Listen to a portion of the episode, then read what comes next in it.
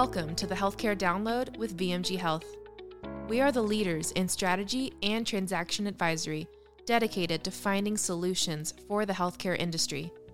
In each episode, we will leverage our expertise to provide trends and timely updates about what is happening on the business side of healthcare so you can move your strategy forward. In this episode, ASCs, the latest trends in strategy and operations, we will be interviewing two leaders who are experts in the highly active space of ambulatory surgery centers. What I've tried to do for this podcast is highlight areas representing what our clients are talking about most in the ASC sector. So I've pulled experts from VMG Health's transaction and strategy operational divisions. These two guests work extensively with ASCs on everything from M&A strategy to staffing optimization. I'm going to start with Debra Stinchcomb, who is a senior consultant in our Progressive Surgical Solutions division. Debra, can you tell us where you're officing from and a little bit about your background? Sure. Thank you, Jen. And actually, I office from home. We were actually remote before the pandemic, where we mm-hmm. worked from home in airplanes and in ASC. So okay. Good to know. It's been a long time. Um, I've been in the ASC industry for about 30 years. I've worked for both the corporate entities as well as independent physicians. I've been an administrator, RVP, director of ops prep, and of course, most recently, consulting. Uh, I've been lucky enough to enjoy uh, working within the industry as a whole. I have been a Triple HC surveyor. I was able to chair the Joint Commission PTAC, and I've also served on the ASCA board. I am the current chair of BASC, which administers both the CAPE and the CASC uh, certifications within the ASC industry. So, wow. very happy to be in this industry. It's yeah, a lot of fun. That is a ton of experience. Um, so now, you know, now that you're at this current role, what type of things do you do as far as helping your ASC clients today? Sure, Jen. We really do everything related to ASCs. Uh, for example, we'll start out with a group of physicians who might want to build a surgery center with doing a pro forma to let them know what that process looks like. We take facilities all the way from the beginning, all the way through that licensing, certification, and accreditation process. That, of course, involves policies and procedures, training their clinical directors, their administrators, their business office, uh, also including a mock survey. We also do a lot of efficiency studies where we look at a center from both a clinical and a financial standpoint. And we also have eSupport, which is an online support for our clients that provides all of the mandatory education they need, in addition to a tremendous amount of resources for them to uh, to use in their day to day jobs. And lastly, we have a nurse leadership conference. So this will be coming up on our fourth one in April of 2024. And it really is geared to grow the leadership of that nursing team, of that clinical team, and clinical administrators at the surgery centers. That's awesome. I've heard that that is a sold out event every year and does very very yeah, well. People love great. it. We had to we had to squeeze in extra people last year. That's, so that's awesome. I've heard nothing but awesome. good things. Well, um, this sounds like you can provide some really important insight on current operational issues that our ASC clients are facing, and I know everyone's going to find this really helpful. So thank you for being here. Uh, now I'd like to introduce Taryn Nasr, who's a director in VMG Health's Transaction and Advisory Division. Can you tell us where you're officing from and a little bit about the work you do for your clients? Sure. Thanks, Jen. I'm coming from our Dallas office where we are experiencing probably day 100 of triple digits. yep, like. we sure are. Uh, sure. So my team's clients cover all subsectors in healthcare, but we do have quite a bit of focus on ASCs just due to the high transaction volume coming from that area. A fair amount of my work is performing fair market value opinions to be used for any variety of reasons that be acquisitions, joint ventures, physician syndication. Uh, we also have experience valuing service arrangements between facilities and providers. We do consulting and operational assessments for, again, a variety of reasons. Um, other areas of expertise for our division would include financial due diligence, that's buy side diligence, sell side diligence, quality of earnings, um, as well as fairness opinions, financial reporting, litigation, revenue consulting, you name it. Right. Great. Well, that's perfect and a, a, really good complement to Debra's insight as we touch on some of the big picture strategies out there going on in the ASC market today. So I'm excited to have you both. Uh, before getting into the latest and greatest out there, I'd like to note that this industry is highly fragmented, with 70% of ASCs independently owned and the remaining owned by larger conglomerates. So, Taryn, I'd like to start with you. In your valuation and transaction work, are you seeing more requests from the independents? The larger companies, or both? In other words, is everyone active right there? Hmm. Yes, everyone is active. Our team specifically sees more requests from larger companies, but we are seeing activity from both those independent centers as well as the centers that are owned and operated by larger players. The major operators are continuing to look to consolidate, find new opportunities in the space. Uh, you have USPI, parent company Tenet, that continues to lead the pack right now with their ASC acquisition plans. Intermountain is also expanding its ASC strategy, opening new centers, joining forces with surgery partners. Uh, from the independent side, those centers may be looking for some reprieve from some of the staffing and supply pressures that they're seeing right now, and that solution could be a transaction. A couple of factors that continue to make this area attractive uh, would be continued shift of those higher acuity inpatient cases to the outpatient setting. You have the specialties like cardiology and total joint that increase margins and command some higher multiples. And then there's just a level of certainty with an ASC investment. ASCs are known to have consistent cash flows. Yep, yep. Well, it's always been a very active space for us for a good, literally over 25 years. So I see it continues to be that, which is pretty awesome. So, yeah, lots of activity out there. I do think it's important to recognize that although both independents and larger conglomerates are using our strategic insight as it relates to transactions and compliance and operations, on the fair market value request front, we're seeing more of those requests coming from larger conglomerates. So, um, compared to the independents. So, this client base is just more focused on compliance, such as the fair market value issue.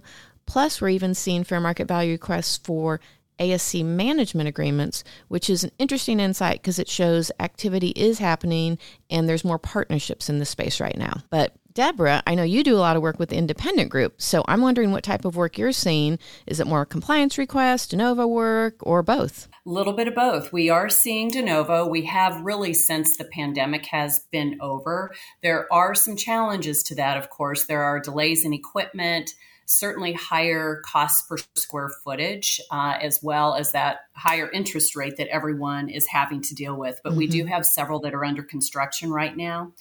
We've also seen an uptick in cardiac that seemed to start with the peripheral vascular diseases a few years ago. We're seeing more cardiac cath facilities at this point in time.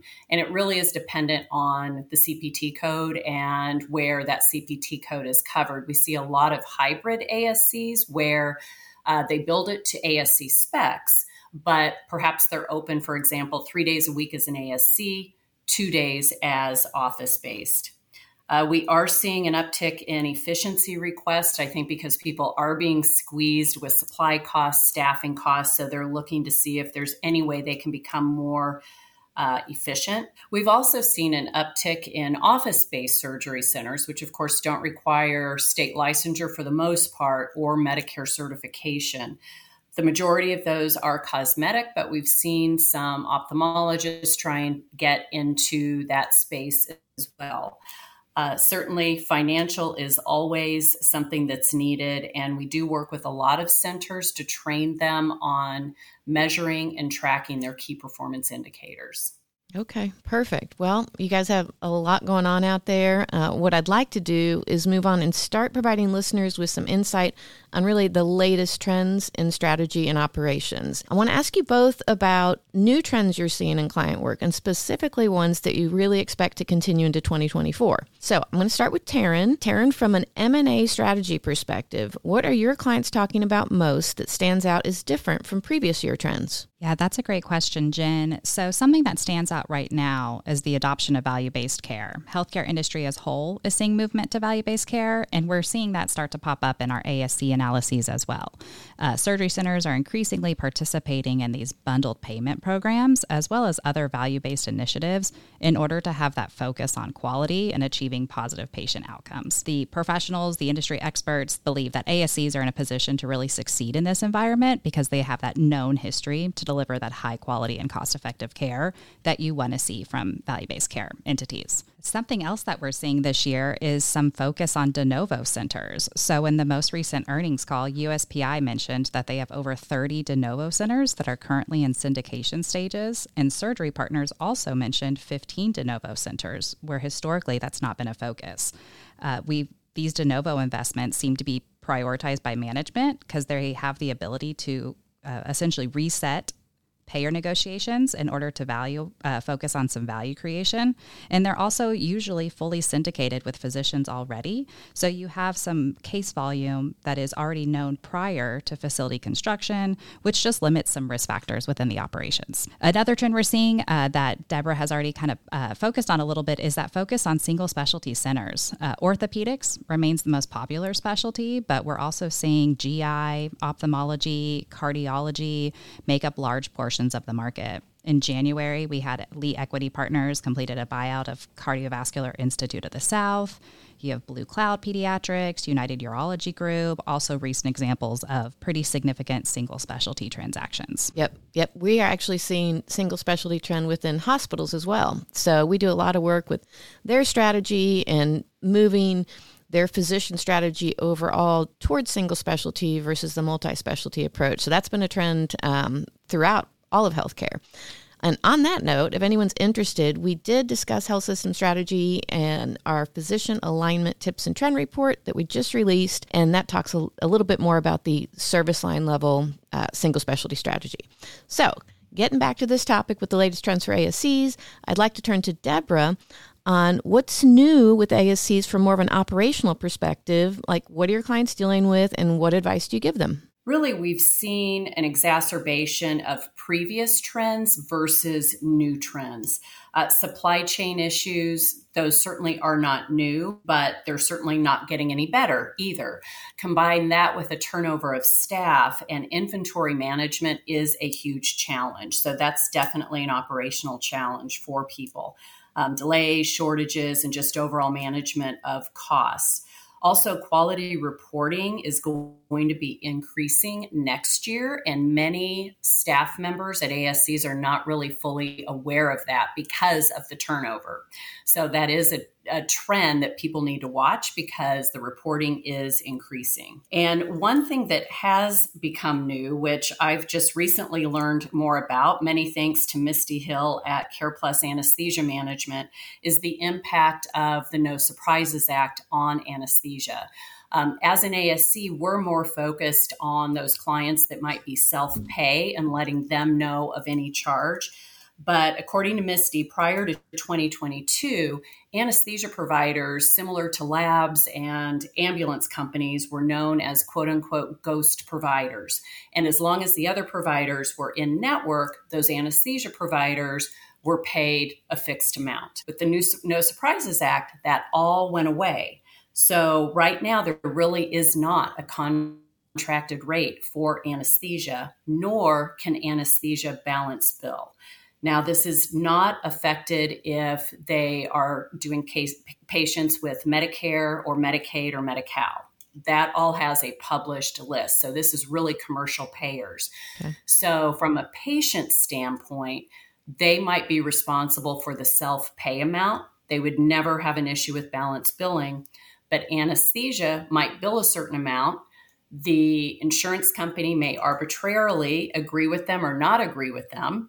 If it's not agreed upon, they have to go to an independent entity for a review. So the provider gives their case for why they should be paid a certain amount, the insurance company gives their side, then there's a decision made. So could be $45 a unit, could be $110 a unit. Wow. So Big very difficult. Yeah, very difficult for them certainly to gauge their income cash flow because of that uh, review process. So it is a challenge for the anesthesia providers. We really haven't heard a lot of chatter about it that much within progressive. Um, but Taryn, I think you've heard a lot more on your side of things uh, with this impact of the No Surprises Act. Yes, that's right, Debra. We've had quite a few of our clients come to us with questions regarding these changes in anesthesia that we're seeing. Uh, we know that there's an, a shortage of anesthesiologists, and we know that the No Surprises Act as well has changed some of the billing that is that is happening in those anesthesia necessary procedures. Uh, I don't know what the solution is. I'm not sure anyone knows quite yet what the solution is, but it is having a large impact on surgery centers specifically. It's it's causing quite significant increases um, in their in their contract fees, as well as decreases or rel- related decreases in cash flows. I do have one client who is considering uh, acquiring a anesthesia practice in order to employ those physicians instead of contracting. So maybe that's the solution. Maybe it's not. We'll have to see. Well, big, big shifts. Well, very insightful. And, you know, from my lens, you know, once again, we've got healthcare regulations coming into play stirring up the business side of healthcare. And this is something we see in all sectors. So sounds like you guys have some good insight here. Um, also, just from my end, we do a lot of compensation valuation work, and we've seen a big surge in requests for coverage arrangement, fair market value opinions. So typically, they historically would not have to pay an anesthesia group, but now they're having to come up with a stipend to cover this shortage. So new things happening everywhere uh, due to the No Surprises Act. So, what I'd like to do now is stick with Debra and the topic of operational challenges, moving to the most obvious of these challenges, which everyone's talking about staffing shortages. So, Debra, could you talk about which staffing shortages are really hitting the ASCs and advice you give your clients on how to handle this? Yeah, the staffing shortages really are in every single position, whether it's the receptionist, biller, business office manager, techs, nursing, etc. Uh, just like every other industry, it's impacted us. The uh, largest need is that of nurses and clinical directors. That's where we see typically the biggest shortage. There's certainly a bigger need for nurse extenders. So, if people are hiring medical assistants or nursing assistants, maybe even LVNs to help the RNs, the key there is to make sure that as the ASC administrator, you check with the Board of Nursing in your state or the medical board to make sure you fully understand the scope of practice for that MA or for that LVN because it's different everywhere. A quick example in some states, LVNs are not allowed to teach, so they would not be able to do any of your discharge teaching. Other states, they are. So it really gets granular. The other item that we've seen a little bit of is trying to substitute for a nurse to augment that. And EMTs might be something that you look at. Depending on your state, a paramedic may be able to do some of the work of an RN. They might be able to work in PACU. I'm even aware of one state where they are allowed to circulate cases. So, again, I think we need to think a little bit outside of the box, yep. see what we can do, and still provide safe patient care. Awesome. Well, that is excellent advice. Thank you very much for that because I know it's a huge deal and it's great that you guys have solutions. Finishing off this, really, I mean, we've hit it, y'all. We've hit M&A, we've hit strategy, we have hit operations, but I want to hit a topic that basically all of healthcare sectors are dealing with right now, which is private equity companies. Uh, we've seen this in the ASC space from the perspective of new funds coming in and new strategies. So, Taryn, what can you tell listeners about PE strategy in the ASC space? Sure. PE is a topic that pops up frequently in healthcare these days. Uh, PE in healthcare has slowed down recently in general, just due to some of those macroeconomic issues that we're seeing across the board. However, there is still interest and an expectation for increased attention as interest rates start to stabilize and the uncertainty kind of eases. Within the ASC setting, PE investors have historically focused more with the physician practice portfolios and how those practice portfolios tie into the ASCs. What we've seen in the most recent years is the PE investors focusing more intentionally in the ASC space, regardless of their portfolios. Two of the largest players in the ASC industry, AmSurg and Surgery Partners, have PE ownership and we're just starting to see a lot of PE interest outside practice. So while PE slowed down with healthcare in general, we do expect that when it picks back up, ASCs will be included in that conversation. Yep. And it's definitely going to pick up, I think. Right. Just a matter of when. Yeah, exactly. But it's happening. They're not going anywhere. So, are you guys, I know you've got more independent group type work in, in your practice, but are you working with PE companies at all? We are, Jen. We do a lot of due diligence.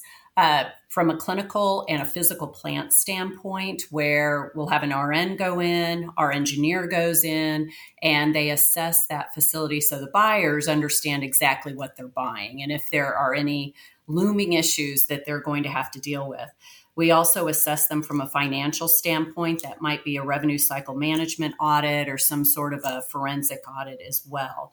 Uh, there's one large PE firm where we did a, a uh, training session for them, actually, several training sessions for the ASCs and the practices. BSM was involved in the practice training uh, for how to work with these entities, and their entire corporate executive team also sat in on that, which was great to have everybody in one room. So, yes, we do work with the PE firms yeah. as well. That that makes that makes a lot of sense. It, no matter who you are, if you're in the space, you need operational help, right? So you got you guys are the ones to do it. So thank you for that. I do have a feeling, you know, these two big themes, staffing issues and PE strategy, are going to be important topics for many years to come, not only in this sector but other sectors as well. So you guys, y'all did a great job providing important insight to our listeners on the ASC space.